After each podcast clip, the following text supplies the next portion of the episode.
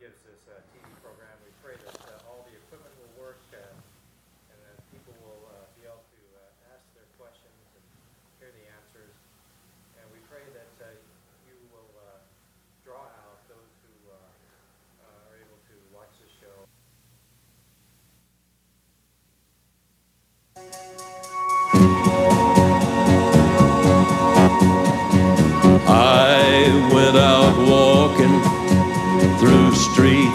paved with gold. Lifted some stones, saw the skin and bones of a city without a soul. I stopped outside a church house where the citizens like to sit. They say they want the kingdom, but they don't want God in it. Yeah, I went with nothing, nothing but the thought of you. I went wandering.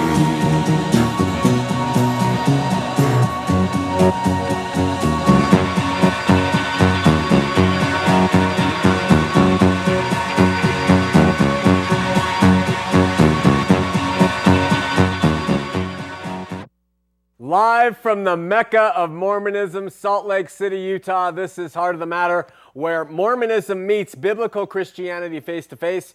And I'm your host, Shawn McCraney. Heart of the Matter can be seen here on television, of course, through streaming video at www.hotm.tv. Uh, and over uh, in that same website at the archives, and then, of course, on the internet, especially on YouTube, wherever you're watching from, we welcome you.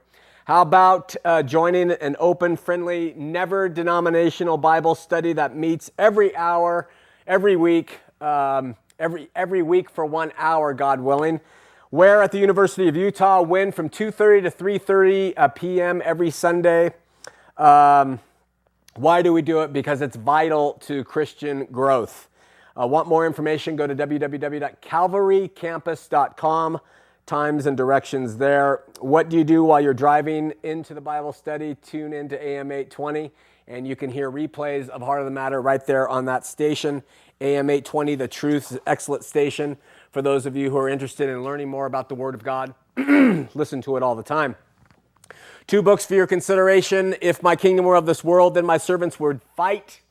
Um, we think it's important to understand our biblical position relative to everything that is going on in America today. In the name of Jesus, um, from the Glenn Becks to the Mormon church to widespread, watered down ecumenical outreaching. Uh, check it out. Presently, you can get it at two places HOTM.tv, Calvary Chapel, Salt Lake City, and uh, Lifeway Christian Bookstores is going to start carrying it uh, beginning the middle of March. And then from another book that we have, uh, I Was a Born Again Mormon, kind of the thing that started it all. You can see it there on the screen. And that book is available at uh, Lifeway Christian Bookstores, Christian Gift and Bible, Calvary Chapel, Salt Lake, Utah Lighthouse Ministry, Oasis Books in Logan, Gift of Grace in Springville, Living Word Bookstore, Twin Falls, Idaho, Christian Center Books in Park City, Utah, and of course, as line on well as well. For the rest of the month, the Salt Lake City Rescue Mission has a drive going to help the less fortunate warm up during these winter months. Join us by bringing your new and gently used winter coats, men's and women's, right here to the lobby of KTMW TV 20 between 9 a.m. and 4 p.m. Monday through Friday. TV 20 is located at 314 South uh, Redwood Road. It's between it's south of the I-80 and north of 400 South. Uh, the coats are needed and greatly appreciated. you deserve something new for lunch. Tees Grill, 405 South Main Street, Salt Lake City, in the Kin Garf building. Your American and Asian favorites under one roof. Stop in tomorrow for breakfast or lunch. They serve this dinner tonight, and wow, folks, is it good food? So uh, try that out. It's very good, and um, they would love to see you in there. All right, so we're going to take a minute and hear from the Word. I'm not seeing it.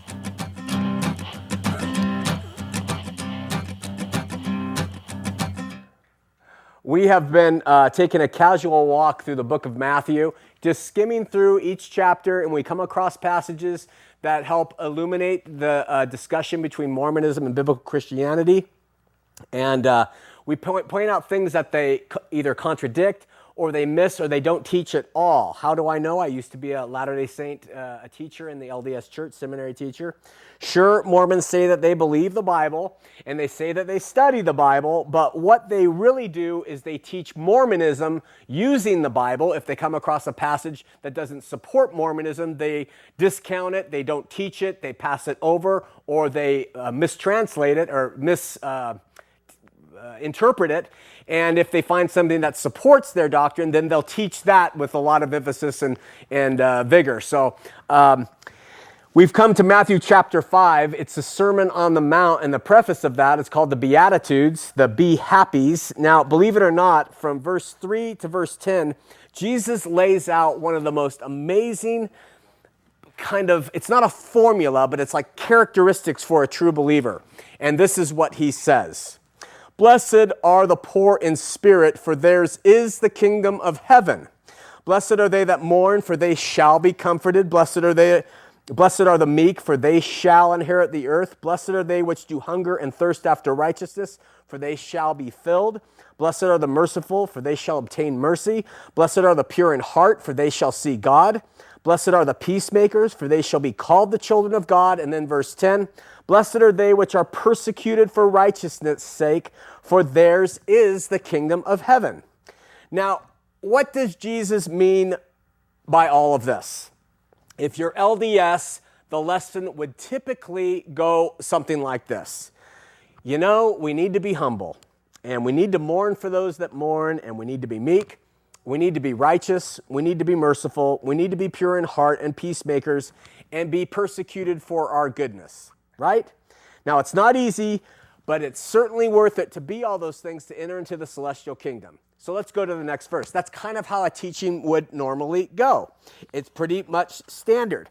But how about a Christian analysis? What would happen when you get to a, a, Christian church and the pastor has the word in front of him and he reads those same passages? Well, a teacher of the word will take the whole word. He'll take the Old Testament and the New Testament and he'll teach the passages contextually. Uh, he would use the Greek to give examples of what mourn really means, or meek, or hungry and thirsty, and what they actually mean relative to the whole of Scripture, not just what they think it means because of our uh, human understanding in English growing up here in Utah or wherever. Okay?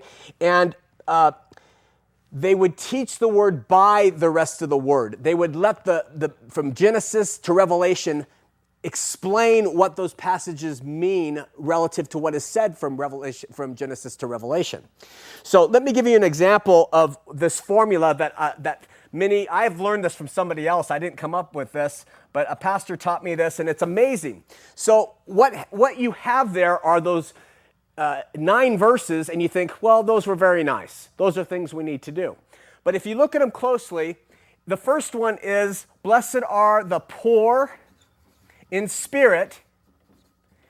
And Jesus says, theirs is the kingdom of heaven. Okay? So I would suggest to you that that is an example of someone who comes to know who the Lord is. They are broken, they're poor in spirit, they realize their sinful life relative to a holy God. And theirs is the kingdom of heaven. It's an automatic thing. This is justification. Okay? we continue with the justification process in the next one, which is those that mourn. And you're going to mourn over the life you've lived. You're going to mourn over the time wasted. You're going to mourn over the things you did to put Christ on the cross, all those things. And Jesus says, There shall be the kingdom of heaven. So as you are going and you continue to experience these things, you will you, you shall have the blessings that will come. And then the next one is blessed are the meek. And so, what you're witnessing here, you see these minuses? These are like negatives, and it's, what it's doing is it's taking away the old self you built up. And, and you're, and you're uh, poor in spirit, and you're mourning, and you become meek. And Jesus says, You shall inherit the earth. And again, it's a futuristic promise. So, that is the first part of it, okay? But then we start to come to things that build us up. He says, Blessed are those who hunger and thirst after righteousness. And he says, it's again, it's a future promise. They shall. And he gives the promise. And then we get another plus adding to us Blessed are the merciful. This is a proactive characteristic of a Christian. And again, he says, They shall. It's a future promise. And again, he goes and he says, Blessed are the pure in heart. And again, he says, They shall. And so, what this is, this is sanctification. See, we've already, over here, we have come to know who Jesus is. We recognize ourselves as a sinner. We've been saved. Ours is the kingdom of heaven. And then over here, we have sanctification. We begin to add in positive characteristics of who we are. We shall hunger and thirst, and we have blessings for that later. We sh- uh, we, we're merciful, and we'll have blessings for that later. We become pure in heart, we'll have blessings for that later. And then he says, peacemakers, okay? And he says, they shall. Again, a blessing to come later. And then he says, finally, blessed are those who are persecuted for righteousness' sake. And look at this. This is like the whole cycle, okay? And he says, Theirs is the kingdom of heaven. So, whether you have just been justified, realizing who you are as a sinner, or if you have become very sanctified as a long term mature Christian and all these, you're still is the kingdom of heaven, even to the point if you're being persecuted and lose your life. You see the wonders of the word? It's not just you read them and it says, you got to do this, you should do that, this is what we want you to do. It's, it's how God teaches us how to grow in Him. And that's just a little example from the word. All right, let's go to a short spot and we'll be right back.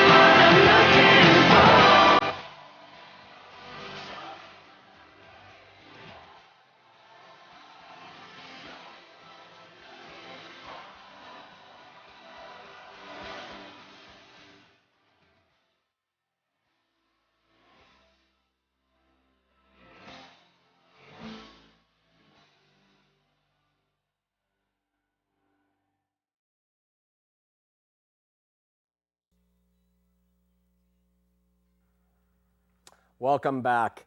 How about some emails and other communications? First, I had a conversation with a good friend the other day about some people who are talking about yours truly regarding some certain Christian theologies. It seems there are some who want to try and kind of categorize me so that they can either lift me up as being on their team within the body or put me down as not being correct in my theology.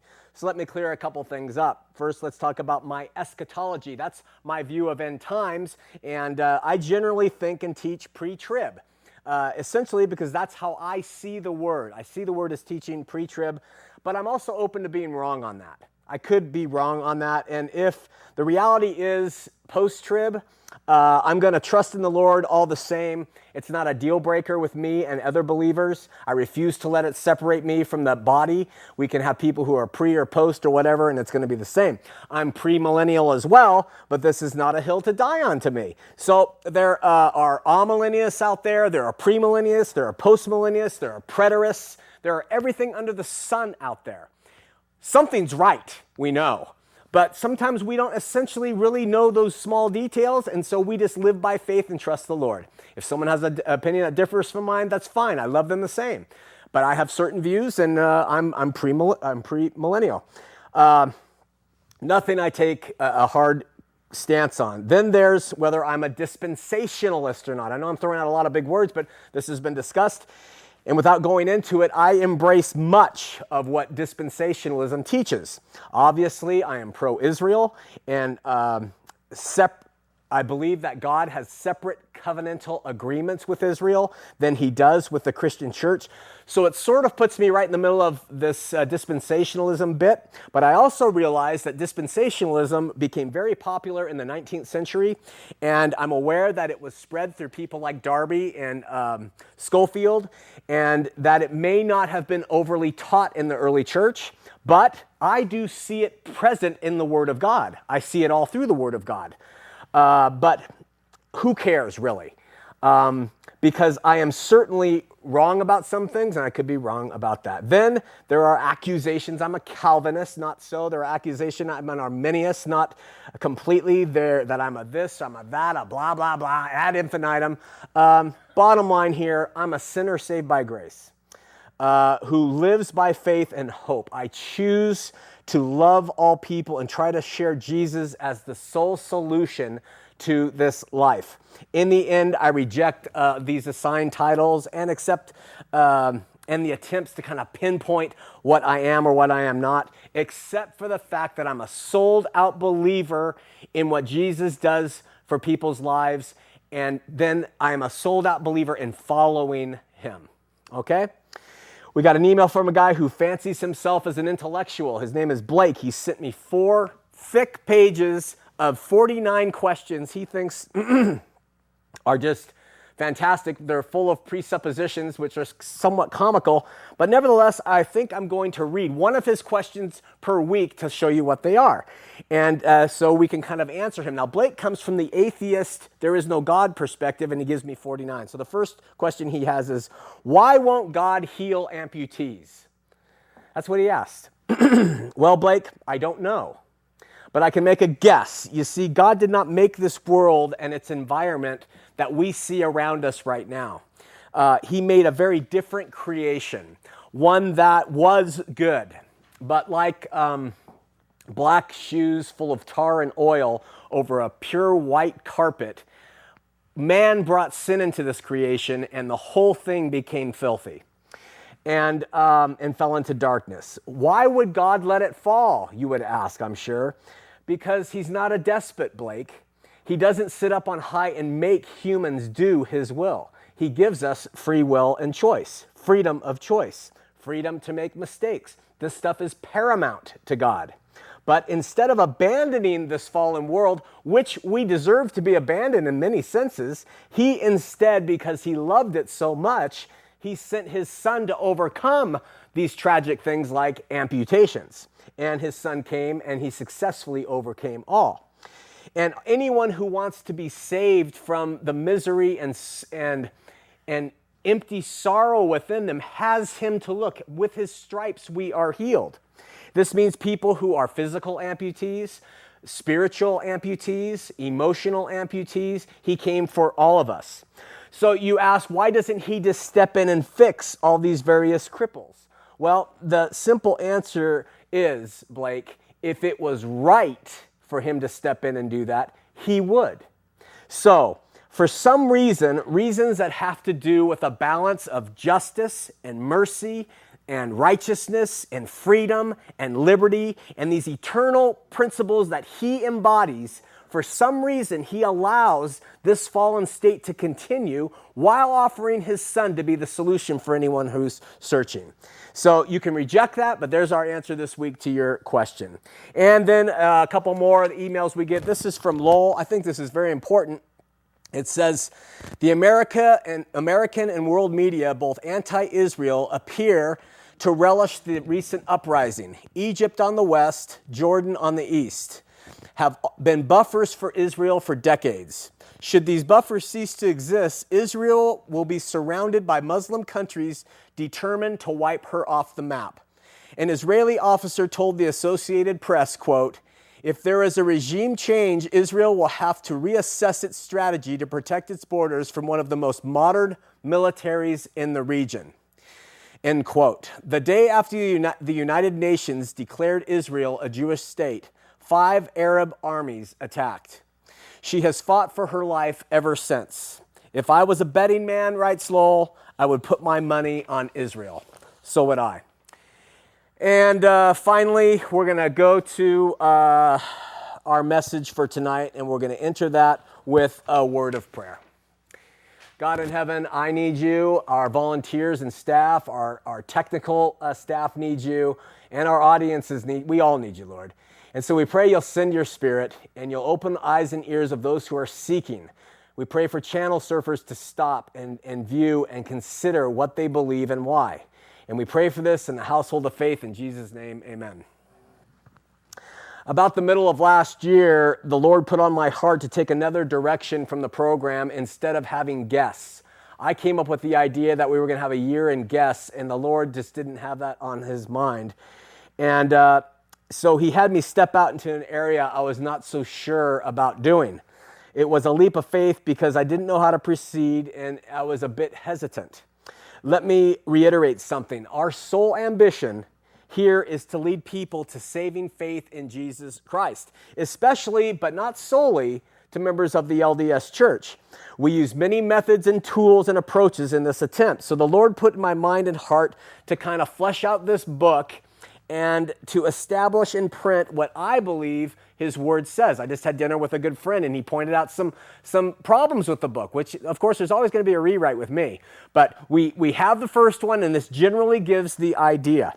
Essentially, the book's aimed at helping the body see the dangers of assimilating with do gooder faiths like Mormonism in an effort to save the world from inevitable moral decay.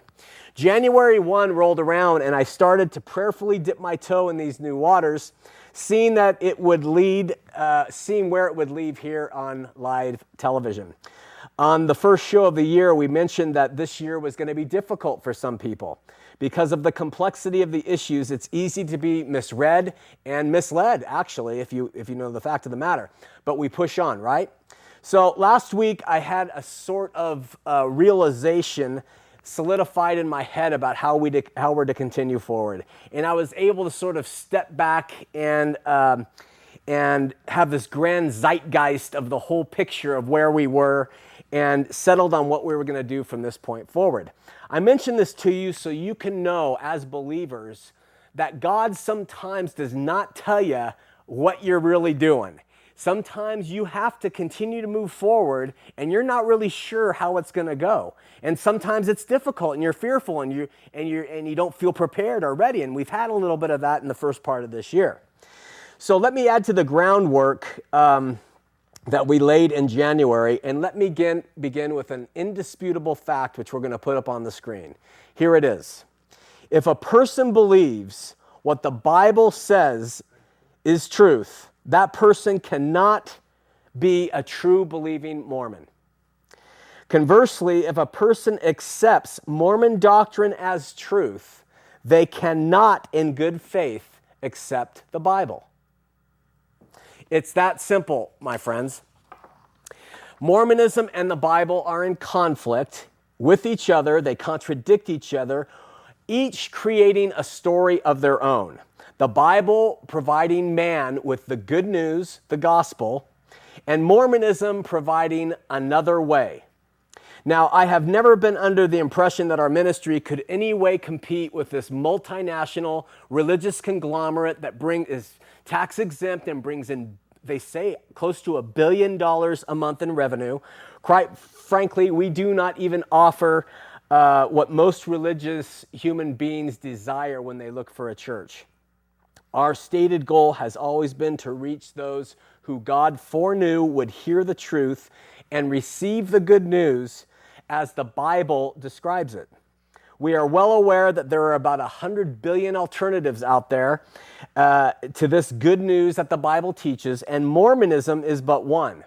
But it is the one God has placed on our heart to reach and to warn the world about. Now, the gospel is not chosen because it shines through in earthly advancements to the world. Uh, like many other religions tend to do in the smorgasbord of world religions. True biblical Christianity is not embraced because it provides more status, more earthly power, or typically more wealth to the believer. In fact, Jesus promised just the opposite. Ask yourselves Did the disciples of Jesus become more wealthy, obtain more honor, health, and long life from following Jesus, or the opposite? What did Jesus mean when he said in Matthew 5:10, "Blessed are they which are persecuted for righteousness' sake, for theirs is the kingdom of heaven." What did Peter mean when he wrote in 1 Peter 3:14, "But and if ye suffer for righteousness' sake, happy are ye, and be not afraid of their terror, neither be troubled." What did Paul say in Romans 5? Why did he say, "We glory in tribulations"? Why would Paul say that? What did Jesus mean when he said in Luke 6:22, "Blessed are ye when men shall hate you, and when they shall separate you from their company, and shall reproach you, and cast out your name as evil for the Son of Man's sake?" And what did he, Jesus say in John 15, 18? If the world hate you, ye know that it hated me before it hated you. No, the true gospel is chosen because it rings true to humbled hearts. Hearts that recognize themselves as sinful and in need of an otherworldly solution. That solution name is Yeshua the Messiah, Jesus Christ. This gospel entices hearts to want, no matter what the cost is, Him as He describes Himself, not as men suggest that we need Him. The gospel is not usually received by the best men and women on earth. Christians are often, sometimes, the most the worst human beings in, in, the lot on earth as compared to others of higher accomplishment. At least starting out, they are. Just look at who Jesus attracted and spent his time with while he was on earth.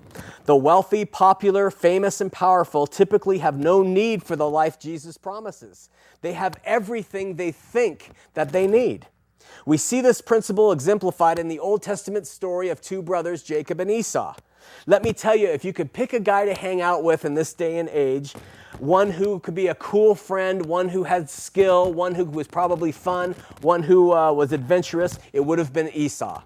Uh, the guy could hunt, he could cook, he was uh, his father's favorite guy, and he was certainly a man's man. Hairy, red, and bearded. Ah, you know, Esau. Esau was capable, self determined, and trained, but a man completely drawn to embodying the things of the flesh. Okay? The lust of the flesh, the lust of the eyes, the pride of life. And then there was his twin brother, Jacob.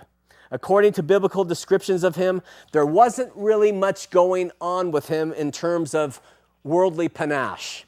In fact, to me as a man, he was kind of a snake, and he seemed to use deception as a way to get his ways. However, the only thing, which is really the only thing that matters in the eternal sense of things about Jacob, is he was somewhat ironically a man of great faith, a man who sought God, a man who longed to understand and know God, something that his brother Esau was incapable of having. Representing people of the flesh and people of faith, Paul, using Esau and Jacob as types, quotes God as saying in Romans 9:13, Jacob have I loved, but Esau have I hated. No, real Christianity does not usually call to the accomplished, the proud, or the powerful within its ranks. And it doesn't, or within the ranks of the world, and it doesn't, or really shouldn't, use the trappings of the world to try to catch people to become Christian. One of the reasons Mormonism is appealing is it appeals to the Esauian, if that's a word, flesh. Uh, Self sufficiency, the pride of life, the lust of the flesh, power to become gods, power to procreate for eternity. Uh, all this can be very uh, attractive. It appeals to the things of this world by promising success in the things of this world, which attitudes and actions the Bible completely rejects. I mean, just consider the 12 apostles of, that Jesus called. What were they like? We've talked about it before. And what were they like compared to the religious rulers around them that Jesus had so much trouble with? Now, take a glance at the LDS um, apostles today who are they who they call themselves prophets, seers, and revelators. Of Jesus Christ. Now, some of you uh, are going to be proud and enticed by the backgrounds that I'm going to read to you right now. Uh, but others of you are going to be a little terrified when you translate to what it means in terms of this world. Of all 14 LDS apostles and the first presidency, only one appears to have not finished college. Elder Ballard, I could be wrong on that. Imagine how he feels offering an opinion at the table around these other men. Now, I am not against education. The more education, the better. But I'm just saying, in terms of being an, apo- for an apostle of the Lord Jesus Christ, are these qualifications necessary? Uh, L. Tom Perry got a bachelor's degree in finance from Utah State. That's admirable. And Monson and Packer each obtained doctorate degrees from BYU. Russell Nelson got his MD from the U of U, and Dallin Oaks got his Juris Doctorate from the University of Chicago. These guys are not slackers. Cook graduated from law from Stanford. Bednar got his doctorate from Purdue. Holland got his doctorate from Yale. And Christofferson his law degree from Duke. And how about Eyring, Hales, and Anderson? Harvard, Harvard, Harvard. But Matthew was a tax collector and Peter was a fisherman. True Christianity is also not often seen as the most intellectually stimulating system of beliefs on the block. I think it is, but it often isn't seen that way. Nor is it the most popular among the masses, nor does it have the best meeting halls, nor do, do Christians typically dress the best, the most fashionable, have the best organizations, or have the best choirs. Where Mormonism seeks to appeal to people by being something appealing to them, it is humble, broken people that Christianity reaches out to. Do you kind of see the difference? Mormonism is trying to present something that people say, I want to be part of that because it appeals to my flesh. While Christianity, Christ, uh, wants to reach out itself to the people who are just the opposite, who are broken and humble. There is such a marked difference between the two. But because there is a cost to genuine Christianity, the counterfeits proliferate, typically offering a deceptive little mix of truth and the world. In the book of Deuteronomy, Moses spoke prophetically about the coming of Jesus. He said these words, and it's very, very insightful to what he said prior to telling them about this Messiah who is going to come. It seems the children of Israel were being instructed by the Lord on how to act when they entered into the promised land. This is what it says. When thou art come unto the land which the Lord thy God giveth thee, thou shalt not learn to do after the abomination of those nations. There shall not be found among you anyone that maketh his son or his daughter to pass through the fire, or that useth divination, or an observer of times, or an enchanter, or a witch, or a charmer, or a consulter with familiar spirits, or a wizard, or a necromancer for all that do these things are an abomination unto the Lord, and because of these abominations, the Lord thy God hath driven them out from before thee. Thou shalt be perfect with the Lord thy God. For these nations which thou shalt possess hearken unto observers of times and unto diviners. But as for you, the Lord thy God hath not suffered thee to do so. Okay? Then it is in verse 15 that Moses delivers to the children of Israel the most glorious and beautiful promise. One I'm sure he hopes they will retain in their heart as they're in that promised land. He says, speaking of the Messiah, the Lord thy God will raise up unto thee a prophet from the midst of thee, of thy brethren like unto me. Unto him ye shall hearken all the way back to Moses' day and age, God issued forth a warning. There will be lying spirits that will call to you, and deceptive practices which will tempt you, and a power and even a light of the world that will offer itself to you. These discerning uh, discerners of spirits will promise you peace, but the Lord thy God will raise up to thee a prophet, that's with a capital P, from the midst of you, like unto me, meaning like unto Moses, and unto him thou shalt hearken. So it is with Christianity today. Where we spent the whole of 2010 comparing and contrasting Mormon doctrine, we're going to spend the rest of 2011, the next 11 months, comparing and contrasting the culture, methods, means, and mission of Mormonism today against what the Bible says the methods, means, and mission of true biblical Christianity should be. We're going to look at the fruit of Mormonism and the fruit of Christianity. We're going to look at the wealth. We're going to look at their attitudes toward the things of this world, including their political power and their co- political ambitions. We're going to examine temple rites, not discourteously, but we're going to show you how they play into this whole picture. We're going to look at their eschatological purview, their stated purposes and promises to be obedient LDS members. And we're going to look at the strange fruit of Mormonism, their off break uh, branches. We're going to look at Mark Hofmann, Elizabeth Smart, the Lafferty brothers, Chris Nemelka, and Mark Hacking, and how they do how they do not conflict with Mormonism in what they did, but how they rather reflect it. All the while, we're going to observe what the Bible says in comparison to the image and promises Mormonism presents.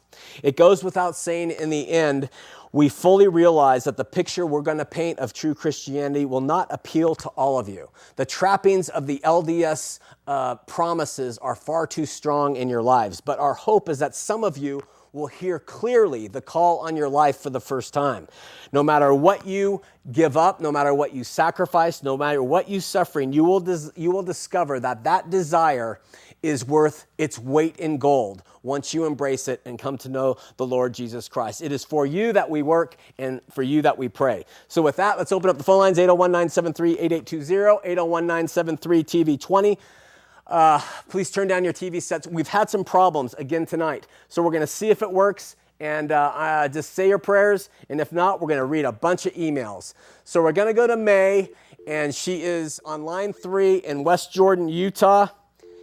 May, you're on Heart of the Matter. Hi, Shawn. Hey, we haven't seen you in May? a while. Good to see you. Um, my husband told his boss about your show, and now he watches you every Tuesday. Okay, May, do me a favor and start over because we I did, now I can hear you. Oh, you? Oh, can you, can you hear me now? I can. Okay, good. Hey, um, we haven't seen you in a while, and it's good to see you.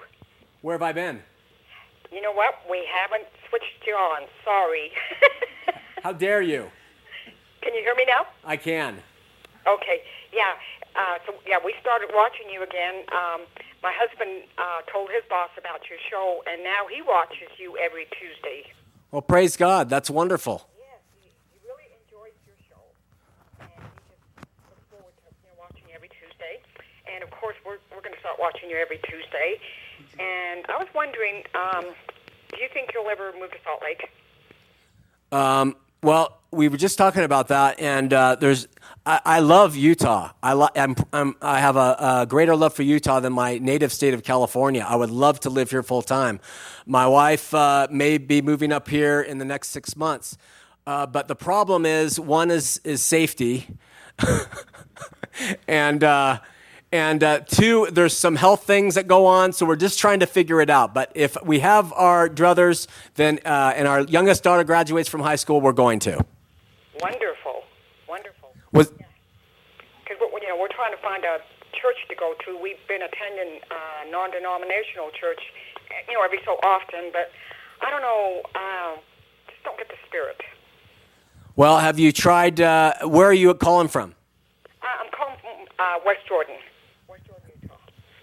Yeah, keep searching. You'll find a church that will uh, will suit you, and that's the beautiful thing about being part of the body of Christ. I mean, there's people who uh, uh, even go so far as staying in the Catholic Church, and they they, they they they love the Lord, but they're in that, and they stay there, and they find it. They like all that liturgy, and they like the ritual, and they that's what they do, and so that's fine as long as you know the Lord. So you might find a, a, a Pentecostal church, you might find a Baptist church.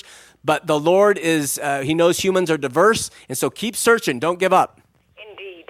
Okay, that's wonderful news. Well, God bless you. Take care. Okay, thank you, Shawn. Okay, thanks. Bye bye. Okay, I got to ask something, Derek. Can they, can the audience, TV audience, hear this when without me pulling this down? They cannot. Okay.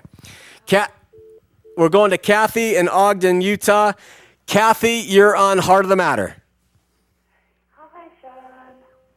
Hi. Um, I have a question for you. Okay. I, I was born and raised LDS as a good little Mormon girl I took four years of seminary. I took four years of institute, and I went on an LDS mission. Okay? Hold on just one second. Uh, you need to repeat what you said. and Okay. You know what? We have a problem. You're going to have to, I'm sorry, but you got to call back. We're going to go right to emails until they try to work this out. I'm going to read a bunch of emails so we can just get something done. Sorry about the callers, but we got to figure this out and move on from, from there. Okay, this is a great email. Um, it's from Jeannie. I left the Mormon church officially about two years ago. I haven't been an avid watcher of your television program. I have been.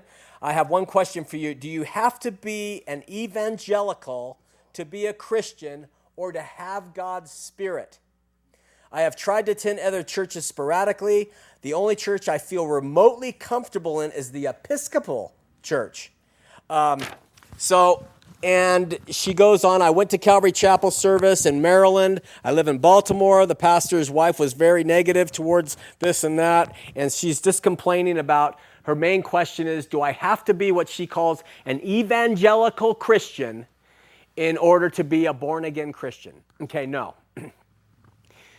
the Holy Spirit is what changed your heart, okay? So, uh, Jeannie, that is what brought you into justification, okay? You are justified by the shed blood of Christ. Now, however, if you want to grow now as a Christian, if you want to really get in and understand what His Word teaches, you want to find a church that is going to, to teach the Word of God. In the book of Ezekiel, it, the, the, the, the sheep of Israel were lost because the pastors didn't give them the Word, they didn't feed them the Word. So your growth as a Christian is going to be predicated on where you choose to worship.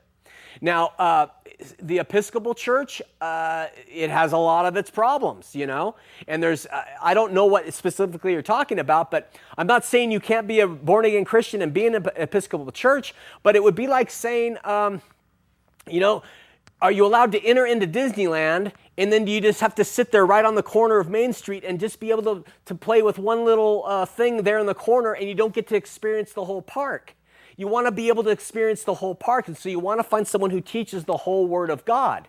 Not so do- dogmatic as to say there's nobody who's in the Episcopal Church or this church or that church, but you really want to find what that term evangelical, that's kind of a, a, a big, broad brushstroke that people talk about today. And I don't even sometimes like being called an evangelical Christian. I am a follower of Christ. So are you. So are others. You go, but you want to try to find a church that teaches the Word of God. Okay. They can hear when you hold the mic to the speaker, but what about when it comes out here? All right, caller asks Ask the LDS person to look at their Bible and see how much they have highlighted it, then compare the highlights to their Book of Mormon. Very good point. Uh, one of their articles of faith says, We believe the Book of Mormon to be the Word of God. We also believe the Bible to be the Word of God as far as it's translated correctly. So you're holding one book and they believe it to be the most correct on the book on the face of the earth, the Book of Mormon. You have another book in your hand and you believe it that it's the Word of God as far as it's translated correctly. And yet they haven't made any changes to fix the translation, supposedly. Uh, they don't use Joseph Smith's translation of it. So which one are you going to read? Which one are you going to trust? You're going to trust the Book of Mormon. So generally speaking, Mormons do not study the Bible in the way that we just showed you this example of them doing it earlier. Glenn from Star Valley, Wyoming wants to know if you have ever heard of the term Jack Mormon. What does it mean? From my understanding, the term Jack Mormon came from an old boxer whose name was Jack Dempsey, also a Mormon. Mr. Jack Dempsey liked to drink but he was a baptized Mormon. And since they uh, kind of associated those two and call him a Jack Mormon, where do I get that information from? In the basement of the BYU football stadium, they have a memorial to all great Mormon athletes, and on the plaque talking about Jack Dempsey, that's where I learned that years ago as a student at BYU. You can check me on my facts if you want. Okay, next one uh, in here says this is an amazing uh, email. Uh, it's from Josh Durham. He's from a, oh, Josh and Durham something, Durham, uh, North Carolina. It says that uh, he asked his stake president to be excommunicated, and the stake president didn't respond, and so he called him and said, I want to be excommunicated. I mean, I want to have my name taken off the record of the church and not be excommunicated because if you excommunicate me, you're trying to slander my name. I guess this man is a physician in the neighborhood that uh, he lives in. And he said, the, the stake president said, We would never do that, try to excommunicate you. We're going to get your name off the record. Well, uh, a few weeks later, he gets a call, and the uh, bishop out there, uh, the stake president said, Well, we're going to excommunicate you for apostasy. And this physician said, Wait a minute. I asked you to take my name off. I have done nothing. And the, and the stake president said, You have disseminated information that was against the church to other people. And so this physician says, Look, at my wife and I want our names off the records. And he said, I'll tell you what, I'll make you a deal. If you promise not to ever give out any of that information to any other Latter day Saints, we won't excommunicate you and you can walk away.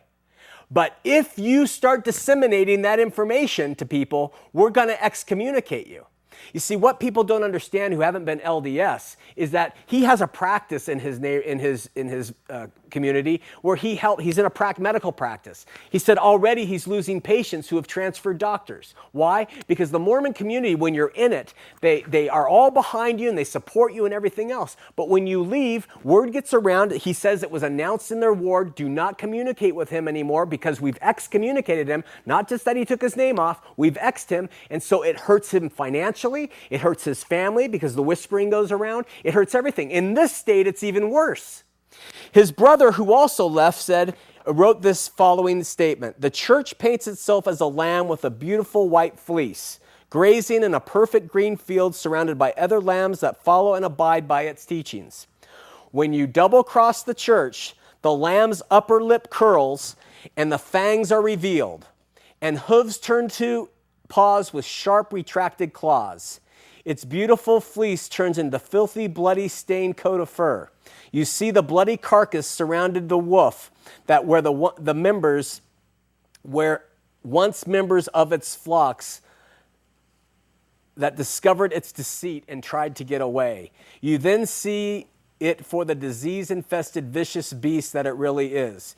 It's a wolf in sheep's clothing all along. When you're not part of them, you are verboten and against them. If you obviously are not part of the flock, they don't help you at all. I'm going to tell you a true story. It happened to me today. I'm driving my beautiful white 1972 something van, and it breaks down on the freeway. And there's the next exit's three miles away where I can get out. So I have to get out, and I have a bag filled with uh, books, and it's heavy. And I'm walking down the freeway, and I counted for one minute about 100 cars a minute past me, okay? And I walked for almost 60 minutes. So 100 times 60 is what? 6,000, 60,000. 60,000 cars passed me. I almost walked two miles before finally this blue van pulls over and this Hispanic woman named Antonia and a little niece and another man who didn't speak English are in the back. And they say, Come on, come on. So I get in their car and they take me to uh, where I live with my daughter here in Utah. And I say, Are you Mormon? And they say, No, we're not. And so we are able to have a little discussion. I said, Why did you pick me up? They were on the other side of the freeway going the other way, and they saw me. And she said, That guy's walking on the freeway. Oh, and there's his broken down car. They got off, came, went the opposite direction, and picked me up. Now, why don't you think of all those 60,000 cars that passed me in that hour while I'm lugging this thing along, how come no one pulled over to pick me up? Was it because of the way I look? Do I not look Mormon enough? If I was in a white shirt and a tie and was shaved, do you think they would pull me, uh, some LDS would have pulled over and picked me up? Or do you think they would have said, well, he's not in my ward, I don't need to worry about him? So that's the mentality here. If you're not part of it, the love and extension does not go unless it's corporately assigned. That is not what it means to be a Christian, my friends. Okay, we're going to try it again. Diana, Salt Lake City, use your mic to volumize her. Diana, you're on Heart of the Matter. Hi there, Shawn. Hello. How are you? I blew that one. Let's try another one. I don't know who you are. Speak. Uh, this is Glenn from Star Valley. Hey, Glenn, how you doing? Yeah, good. I'm doing good. I like your show, Shawn. Uh, have you ever heard the term Jack Mormon? I think you were just talking about it. I, I didn't catch it. Yeah, I just answered it. It was from Jack Dempsey. Yeah, well, I guess if I was going to write a book, it'd be I was a born again Jack Mormon. Ah. Uh, but now I know the Lord and I've been born again, and uh, I know another way. But these, uh, I was just wondering, uh, run into a lot of people that say they're a Jack Mormon. There's a, there's a lot of them, and you know that's I guess that means they just don't go to church. it means they don't follow the rules to make them an active Mormon. They don't go to church. They probably drink coffee, maybe smoke or drink. And yet, if you want to have an argument with somebody, have tell a Jack Mormon that the Mormon Church is false, and you will Yeah, find well, people who will uh, def- defend that church to the death. Yeah, they do. Yeah, And- Uh, but but these Jack Mormons, I think they're just uh, some people that don't have very much faith in the church to begin with, but they're afraid to let go. yeah, I think you're right about that. We're gonna keep Uh, moving it on, my friend. Okay? Well, when I was a Jack Mormon, I kept a hold of that church because I thought it was something that I needed, and I would be ostracized from the community and that. But if if this percentage, I think there's quite a few Jack Mormons. Well, there, there. I would say probably at least half of the 14 million are Jack Mormons. Yeah, well then they need to realize that they're really they don't have any faith. Well, of course, I think they realize that, but they are beholden to the, the religious culture which keeps them trapped, and they think that is good enough. You see, if you're a Jack Mormon, it's better than being not Mormon at all to their parents and family. In fact, their parents, uh, their family who are active Mormons, they would rather have them stay a Jack Mormon, be an alcoholic in the street, than become an evangelical Christian. I've heard many stories of, of faithful LDS parents say that. Yeah, but have you ever heard somebody say I'm a Jack Christian or a Jack Muslim or a Jack Buddhist or whatever? No, but I have heard people say I'm a backslidden uh, Christian, and that's the same thing. I guess that's the same thing, but these people need to know how important their salvation is. There, there's nothing there for them. Being a Jack Mormon doesn't get you in a lower place in heaven just because you're on a Mormon list. No, no. The, unfortunately, Glenn, that's not correct. You see, what the teaching is, what Joseph Smith taught, is if the parents of a family are sealed in the temple and their children become Jack Mormons, later in the eternities, those children will come up and become celestialized beings. He said, Boyd K. Packer quoted him and said, Don't deny the power of the sealing. So, unfortunately, that is not uh, actually correct, Glenn. Oh, so they think they're in no matter what. If their parents remain faithful, yes. Oh, I see. Well, then they think they're okay. It's okay to be a Jack Mormon. You're on the list, and you're It's better to be a jack than to not be at all. you're in the club pretty good then. I guess so. Th- a hell of a way to look at your, uh, salvation. it really is. Hey, thanks for the call, Glenn. We got to move on. We got a lot of people. I'm going to break my rusty cage and run. All right, good. Praise God. Thanks for calling. Okay, bye. This is really difficult to have a really meaningful dialogue. Gee, but we have quality stuff going on here.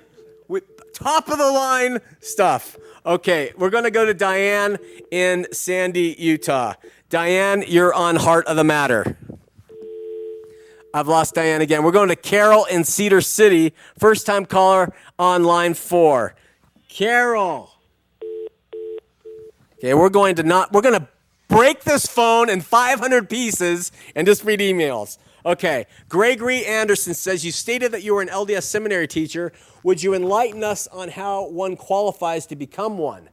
Is a formal teaching certificate required, or is it simply a calling? They give you a handbook and they say, Go to it, brother. When I was a four year seminary graduate, I looked back and considered what a waste of time. Wish instead I had done the release time. He talks and talks about different stuff, like Boyd K. Packer telling him the Beatles' music was of the devil. I guess it depends on what album. The White Album, maybe, but the early stuff, probably not. Anyway, um, to be an LDS seminary teacher, there's two types. In California, they have volunteer or people who are called to be seminary teachers, early morning seminary teachers. So you get up at five in the morning, you go to the LDS church, the kids come in and you teach them before they go into uh, uh, their classes at high school, and then you're done. That's what you do. You have your normal job. Then there are people called CES. They're full time church employees. They have to go through the church's program. They have to become uh, accredited through some type of degree, uh, not CES degree, but they are a professional seminary teachers. So they have a professional, the church educational system, and then they have uh, people who are called to do it, and they're just like volunteers who come in and do it every day until they're released. So it's, it's actually both. Okay. Let's, uh, Angel says, I've talked to Mormons that say the Nicene Council was corrupt and was just a man made doctrine, and they stand by it with great fervor, even though true history says it's uh, well documented. Is this a prevalent church teaching? Yes. Uh, all the apostles of the LDS church who have taught on the apostasy say that it was with the uh, Athanasian, the Apostolic, and the Nicene creeds that that's when the church really fell into its darkest pit. And that is when God became Trinitarian. Prior to that, they claimed that God was known as a, a, father who was separate from a son, separate from the Holy Spirit. The father had a body of flesh and bone. And they say all that was lost because of the corrupt creeds that were created uh, by uh, Nicaea and things like that. What they don't understand is we don't need the creeds, we have the Word of God. I never read the, the creeds until I got into Bible school. I read the Word of God and came convinced of the Trinity. I came, became convinced that there was one God and that Jesus was God and the Father was God and the Spirit, Holy Spirit was God and that the Father didn't have a body. That's straight from Scripture. I never read a creed to teach me that. So what, the way to respond to a Latter-day Saint is say, oh, the church fell apart. To say, well, forget the Nicene Creed. Forget early church history. Let's just read the Bible. What does it say? And there you will find the argument is kind of diffused. Now, that being said, I agree with the creeds. I've read them now, and I think that for the most part, they're completely, they're great. And most of them were put in place, especially Nicaea, to fight against Arianism, which was the heresy that Jesus was not God. And so they, they did the, they put the creed together, the Nicene Creed, to say, look it, we bring all the scholars in and the church leaders together. Let's look at the Bible. What does it say? And they came up with a Nicene Creed to say, Jesus was God. Arians, and that's why the creeds were put together to fight the heresy that Jesus wasn't. So I hope that helps. Oh, and you know, one quick story before we run out of time. Uh, years ago, if you've been watching the program, you, have heard the story about how I was out on the street corner one night and uh, probably a broken down car again, and uh, I was approached by a streetwalker, and her name was Millie. Well, she, I guess she really went through some tough times, but she's come around. I heard she's doing really well, and someone sent us a photo of Millie, so we just wanted to show it to you and say, you know, good job, Millie. We're glad you're doing well. There's Millie today. So, really glad she's uh, on the up and up. I guess she's very uh, patriotic and looks like she's uh, been dabbling in the See's candy a bit like me. So, a very good Millie. We love you. And uh, just wanted to show that to you. Okay, one more quick one. I'm currently reading your book, Born Again Mormon. Uh, but I have a Mormon friend that I am trying to approach, and she is very defensive about the topic. What do you suggest I do? Uh, we get this all the time, and this, let me tell you what I believe is the best way.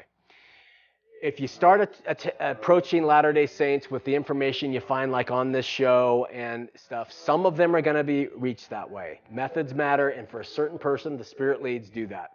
But mostly, if they are dyed in the wool LDS, you're going to reach them by talking to them about Jesus Christ. You talk to them about his sacrifice. Talk to them about the fact that they have to be born again, the imperative in John 3. Ask them if they've been born again. Do they know when they die they are going to be with God? Or do they hope? Are they working toward that? Talk to them about Jesus and how he gives new life, that he is the way, the truth, and the life. No man comes into the Father but by him and him alone. Just focus on Jesus. Keep representing Jesus in your actions, in your love, in your service. If you're married, show that love to your spouse. Do not divorce because of religious differences. Show it to your children, show it to your spouse as Christ would want you to. That's the best way to approach them. And then when they're ready for facts, come to shows like this. We'll see you next week here on Heart of the Matter.